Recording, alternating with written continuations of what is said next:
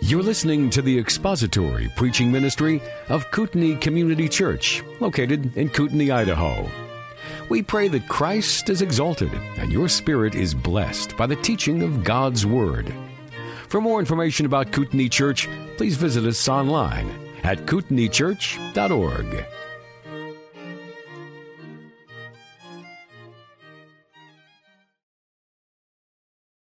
Turn to the book of Acts, chapter 6, 13, verse 16. And as you're doing that, I want you to think back to high school, if you can remember back that far. Some of you are saying, Where did I attend high school again?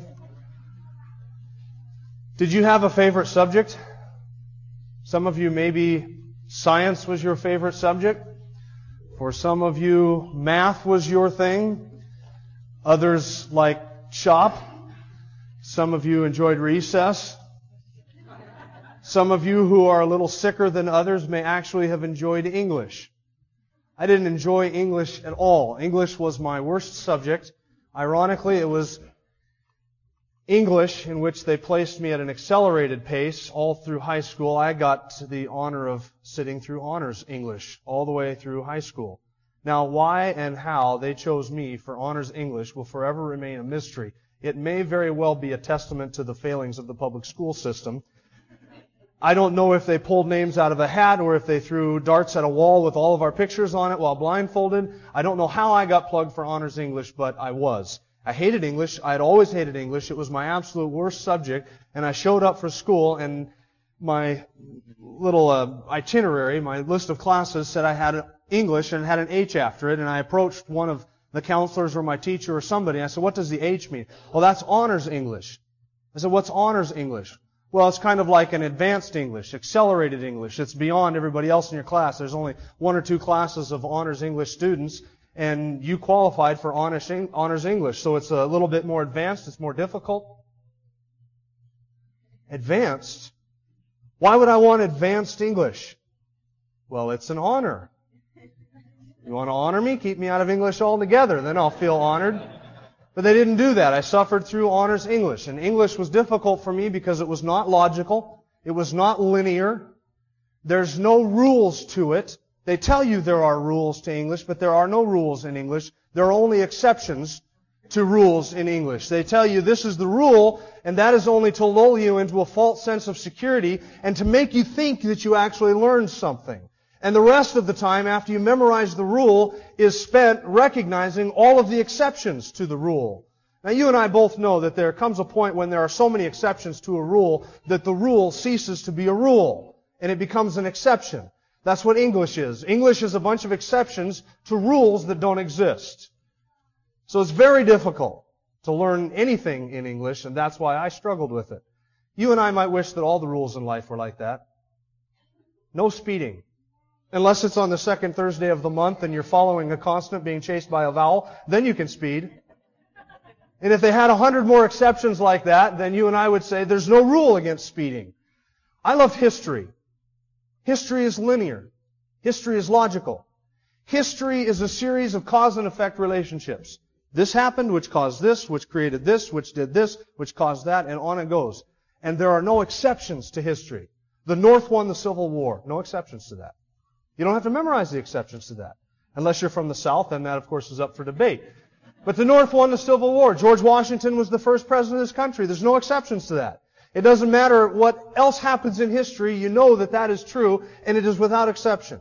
And I have always loved history. I loved history so much when I was in school that in fifth grade I memorized all of the presidents of the United States, all the way from George Washington through Ronald Reagan, who was president at the time. George Washington, John Adams, Thomas Jefferson, James Madison, James Monroe, John Quincy Adams, Andrew Jackson. That's as far as I know today, but in fifth grade I knew them all the way through to Ronald Reagan. And when I finished with that, I started to memorize all of the dates of their presidencies. And I got about halfway through the presidents, and then I got a life, and I stopped memorizing all of that altogether. That's how much I loved history. I still love history. I love watching the History Channel. I love watching war stories with Oliver North. Even today, I read at least one church history text every year, two or three biographies, and one other book that's on just a one subject that is of historical interest. I love history. And I've always loved history.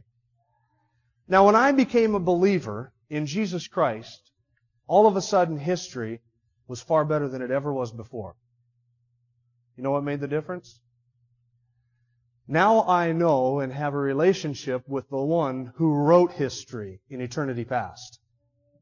Now I know the one who is the author, the designer, the purpose, purposer of all that comes to pass. Now I have God's eye view on history, not just a bird's eye view of everything that's unfolded from Adam to the present, but I know that God wrote history in eternity past. He is the father of the lamb that was slain before the foundation of the world. And I know that God knows where it's going. He has told me what the result of it is, the goal of it is, and how all of it relates together. And I used to think that there was world history and then there was church history in the middle of this. And that somehow church history would once in a while intersect with world history. You know that's opposite. There is the history of the church. There is the history of redemption. And world history is the background against which God unfolds this history of redemption. Now I understand the author of history, the purposer, and the designer of it. And since I know him, now I understand that history is not just some random collection of accidents, not a randomless, random, meaningless occurrence of chance details. Now I understand how everything is fitting together, how everything meshes together, and what the purpose of it all is. Because I know where it's going, I can see where it has been. And God has told us this is the purpose of all of it. From Adam to the consummation of time. Here's where it's going. Paul, I think, loved history. In Acts chapter 13, Paul does what nobody should ever do, and that's begin a sermon by talking about history. It's not the most interesting thing. It's not the most uh, engaging of subjects. Some of you hate history. Some of you detest history. Some of you failed history. Some of you still to this day don't like history. But yet the first few verses of Paul's sermon in the synagogue in Pisidian Antioch is a review of history. And so that's what we're going to be looking at this morning. This is the first of three long messages that Paul delivers that are evangelistic messages that he records for us. This one is delivered in the synagogue at Pisidian Antioch on Paul's first missionary journey. And we're going to take about four weeks to sort of go through the sermon. So let me sort of map out basically the overall gist of the whole sermon that Paul delivers and tell you how all of these parts relate to each other. Paul's sermon basically is comprised of three main points. He demonstrates to us that in Christ, history is culminated. History is culminated. That's verses 16 through verse 25. Then beginning in verse 26, the apostle demonstrates for us that in Christ prophecy is fulfilled. Specifically two ways. His death is a fulfillment of prophecy and his resurrection is a fulfillment of prophecy. And then third, in Christ, humanity is liberated. History is consummated, prophecy is fulfilled, and humanity is liberated. Those are basically Paul's three main points, and it all revolves around Christ. So today we're going to look at how Christ is the culmination of history, Next week we're going to look, and it's Palm Sunday next week, so next Sunday we're going to look at how the death of Christ is a fulfillment of prophecy. The week after that, how Paul goes through and shows us that the resurrection of Christ is a fulfillment of prophecy. And then the following week we're going to look at how in Christ all of humanity is liberated. We are set free from all the things of which we could not be set free from from the law of Moses. So we're going to look at verses 16 through 25 today. The fact that Christ is the culmination of all of history.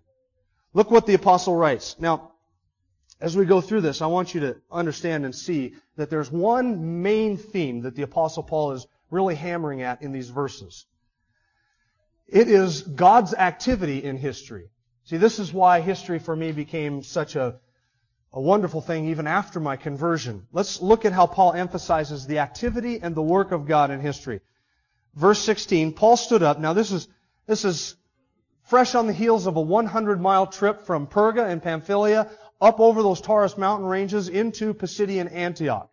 Probably still overcoming whatever bodily illness it was that drove him into that region in the first place. The apostle Paul and Barnabas go into the synagogue, and if you were here last Sunday, you remember the leaders of the synagogue came to him and said, if you have a word of exhortation, share it with the people. Say it.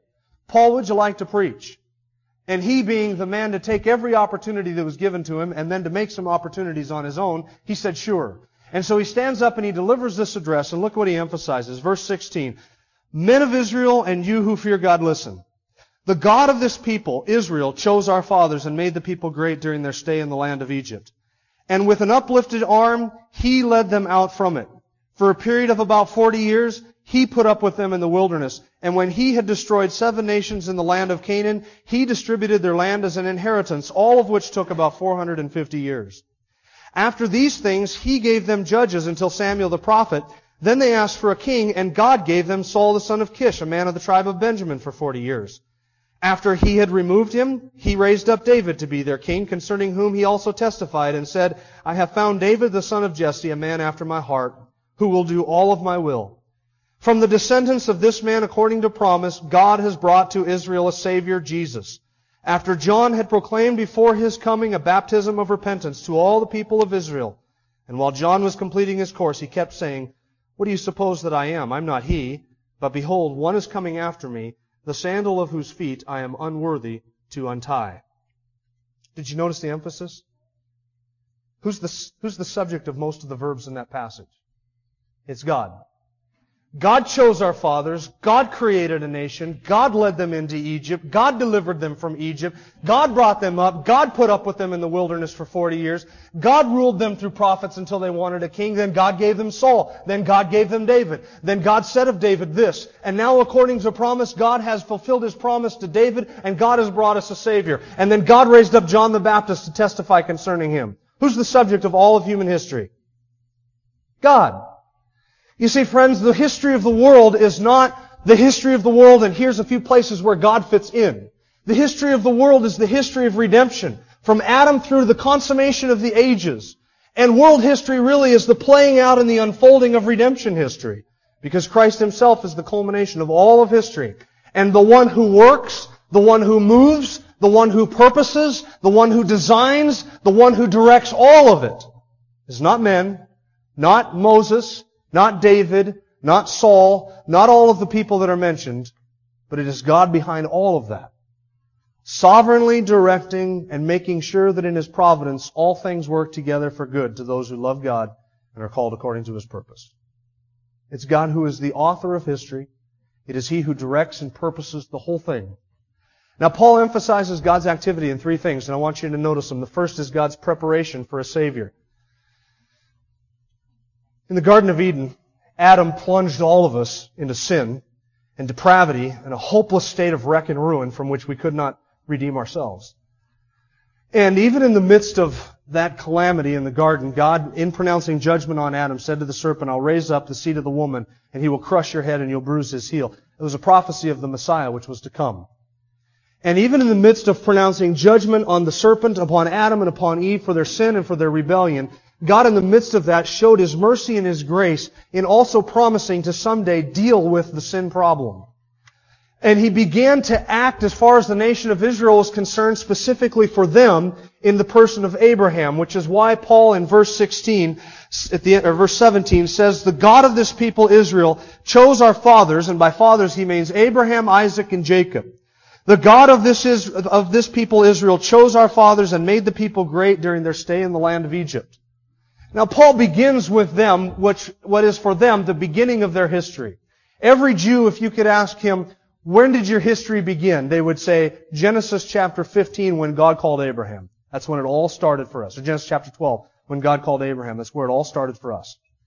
God called Abraham and promised to him, I'll make of you a nation. And they could trace their lineage back to Abraham. Now, Paul also mentions something that every Jew would take for granted and every Jew would know and understand completely, and that is this.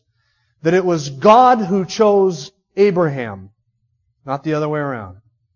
Abraham was not a God seeker. Abraham was an idolater.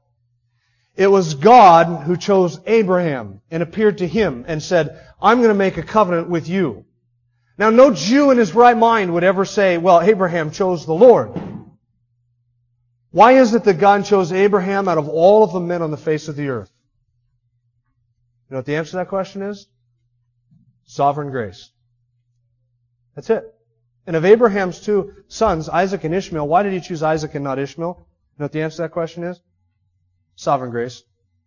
And of Isaac's two sons, Jacob and Esau, why did he say of Jacob, I've loved Jacob, but Esau I've hated? Was it anything in Jacob or Esau? Romans 9, Paul says it was nothing in either one of them. The promise was made before either one of them were born, so that nobody could say, well, God saw this in Jacob and so he chose Jacob over Esau. The promise was made before either of them were ever born. In fact, the decision was made before either of them were ever conceived, or before God ever called Abraham that decision was made. And so what was God's choice based on?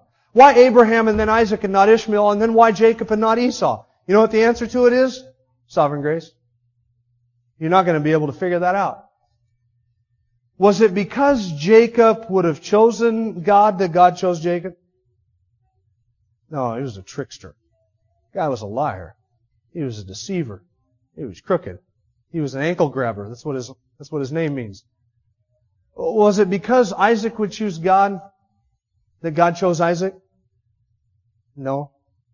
Was it because Abraham would have chosen God that God chose Abraham? You know why God made a covenant with Abraham? He chose to. He said, I'm going to do it. And so he did it. Not based upon anything in Abraham, certainly not based upon anything in Isaac, and certainly not based upon anything in Jacob. No Jew would ever say, well, we would have chosen God, that's why God chose us. That's a ridiculous sentiment to a Jew. They understood that their whole history, their whole national history was one of rejection. They rejected God over and over and over and over they disobeyed Him.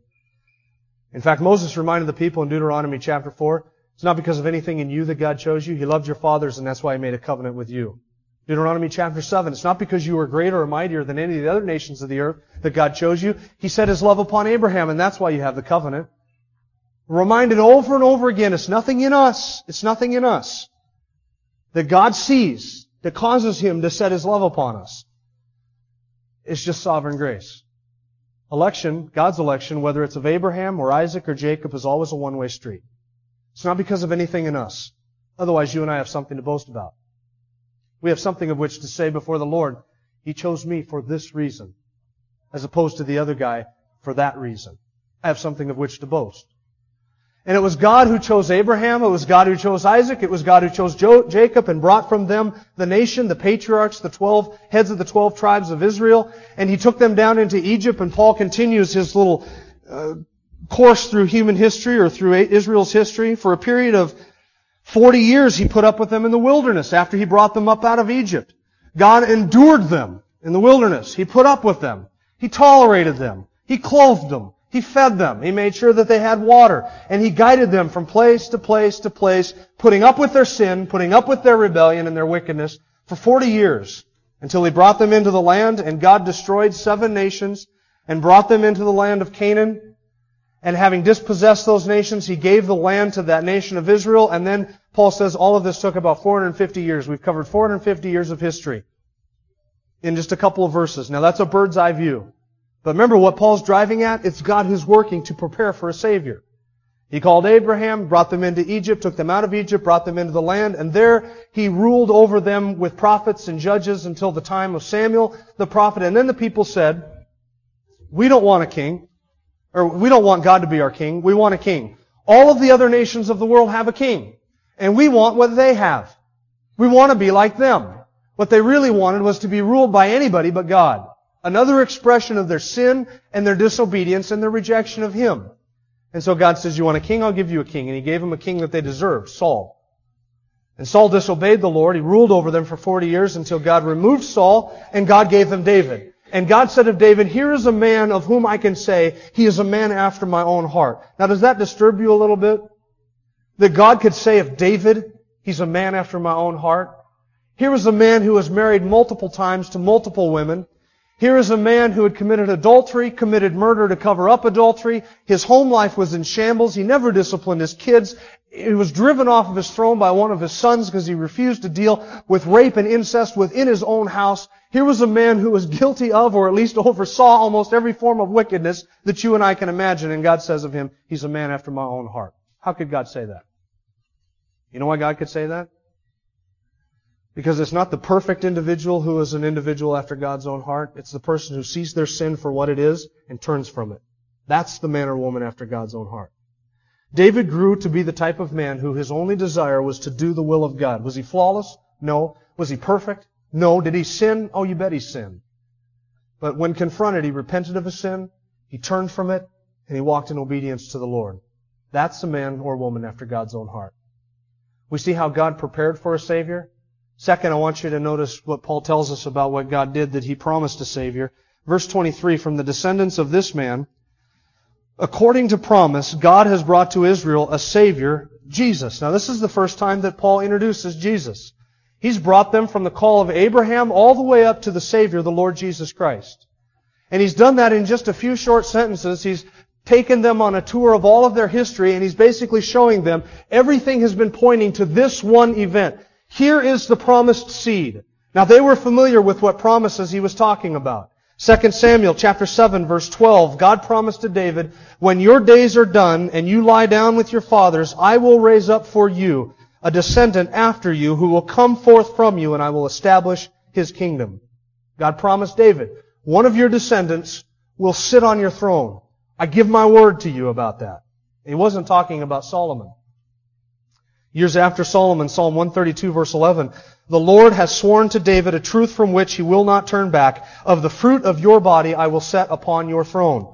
Psalm 89 verse 34, my covenant I will not violate, nor will I alter the utterance of my lips. Once I have sworn by my holiness, I will not lie to David. His descendants shall endure forever. That was the promise that God gave to David. And all the Jews understood that. Their messianic expectation was high, and we could read hundreds of other verses that deal with the promises of the coming Messiah. And their expectations of the Messiah were at an all-time high then. They were waiting for the one who would deliver them from this bondage to Rome. They were waiting for their national deliverer. The one who would come and set up his kingdom and sit on David's throne in Jerusalem and rule with a rod of iron and bring all of God's enemies under his feet, including the Romans, and he would rule from Jerusalem and Jerusalem would be the center of the earth, the center of all human government. Everybody would answer to their Messiah, and they were all waiting for that one. And do you remember when Jesus multiplied the bread and the fish, what the crowds did on one occasion? They rushed upon him, intending to make him king. Because they knew, hey, if this guy can multiply bread and fish, he can multiply weapons and soldiers just as easily. Let's make him our king and we'll get out from underneath Roman rule entirely. And Jesus said, the time for that is not now. They were waiting for their Messiah, but they weren't watching in the mangers. And so when he was born, he was born differently than they expected. He came differently than they expected, and they hated him, and they crucified him. And that's for next Sunday. So God not only prepared for the Savior, God promised a Savior, and then it shouldn't surprise us if in the end God provides what He promises. Verse 25, or verse 24, after John had proclaimed before His coming, that is, before Christ's coming, a baptism of repentance to all the people of Israel. And while John was completing his course, he kept saying, What do you suppose that I am? I'm not he, but behold, one is coming after me, the sandals of whose feet I am unworthy to untie. So from Abraham to John the Baptist, do you notice all the people involved in the whole story? There's Abraham, Isaac, and Jacob and the 12 patriarchs. Then there's Moses. And then there's Joshua. And then there's the settling in the land and all the 12 tribes and all of those people. Then there's the prophets and the judges and Samuel and Saul and David. And then according to David, the person of the Lord Jesus Christ who was announced by John the Baptist. Notice all those people? Hundreds of years of history. Hundreds of people that he could have mentioned. And what I want you to notice is this. Although it's God who authors history and purposes history and designs history and directs history the way it is, He uses people to do it. It's not just that God did these things, but it's that God used men like David and Saul and Moses and Abraham to accomplish His purposes. God prepared for a Savior, He promised a Savior, and He provided a Savior. And He worked through all of human history to that goal and to that end. So that as Paul says in Ephesians chapter 1, it was suitable to God that in the administration and fullness of the administration of the times, God will sum up all things in Christ. And He will present to Him the kingdom and He will present it to God the Father and God will be all in all, 1 Corinthians 15 says. So all of human history is moving toward, directed by, purpose to, and accomplishing the goal of being summed up in Christ. Because in Him, all of history has culminated. Now you say, that's all fascinating and interesting, but I gotta get out of here today and go out to the store and tomorrow morning I'm gonna sit down across the office or across the work site from a pagan unbeliever who doesn't believe or know any of this. What does this have to do with me? Let me suggest to you just a couple of principles that you can use in your own witnessing and sharing Christ this coming week. The first is this. The message of our gospel is a historic message.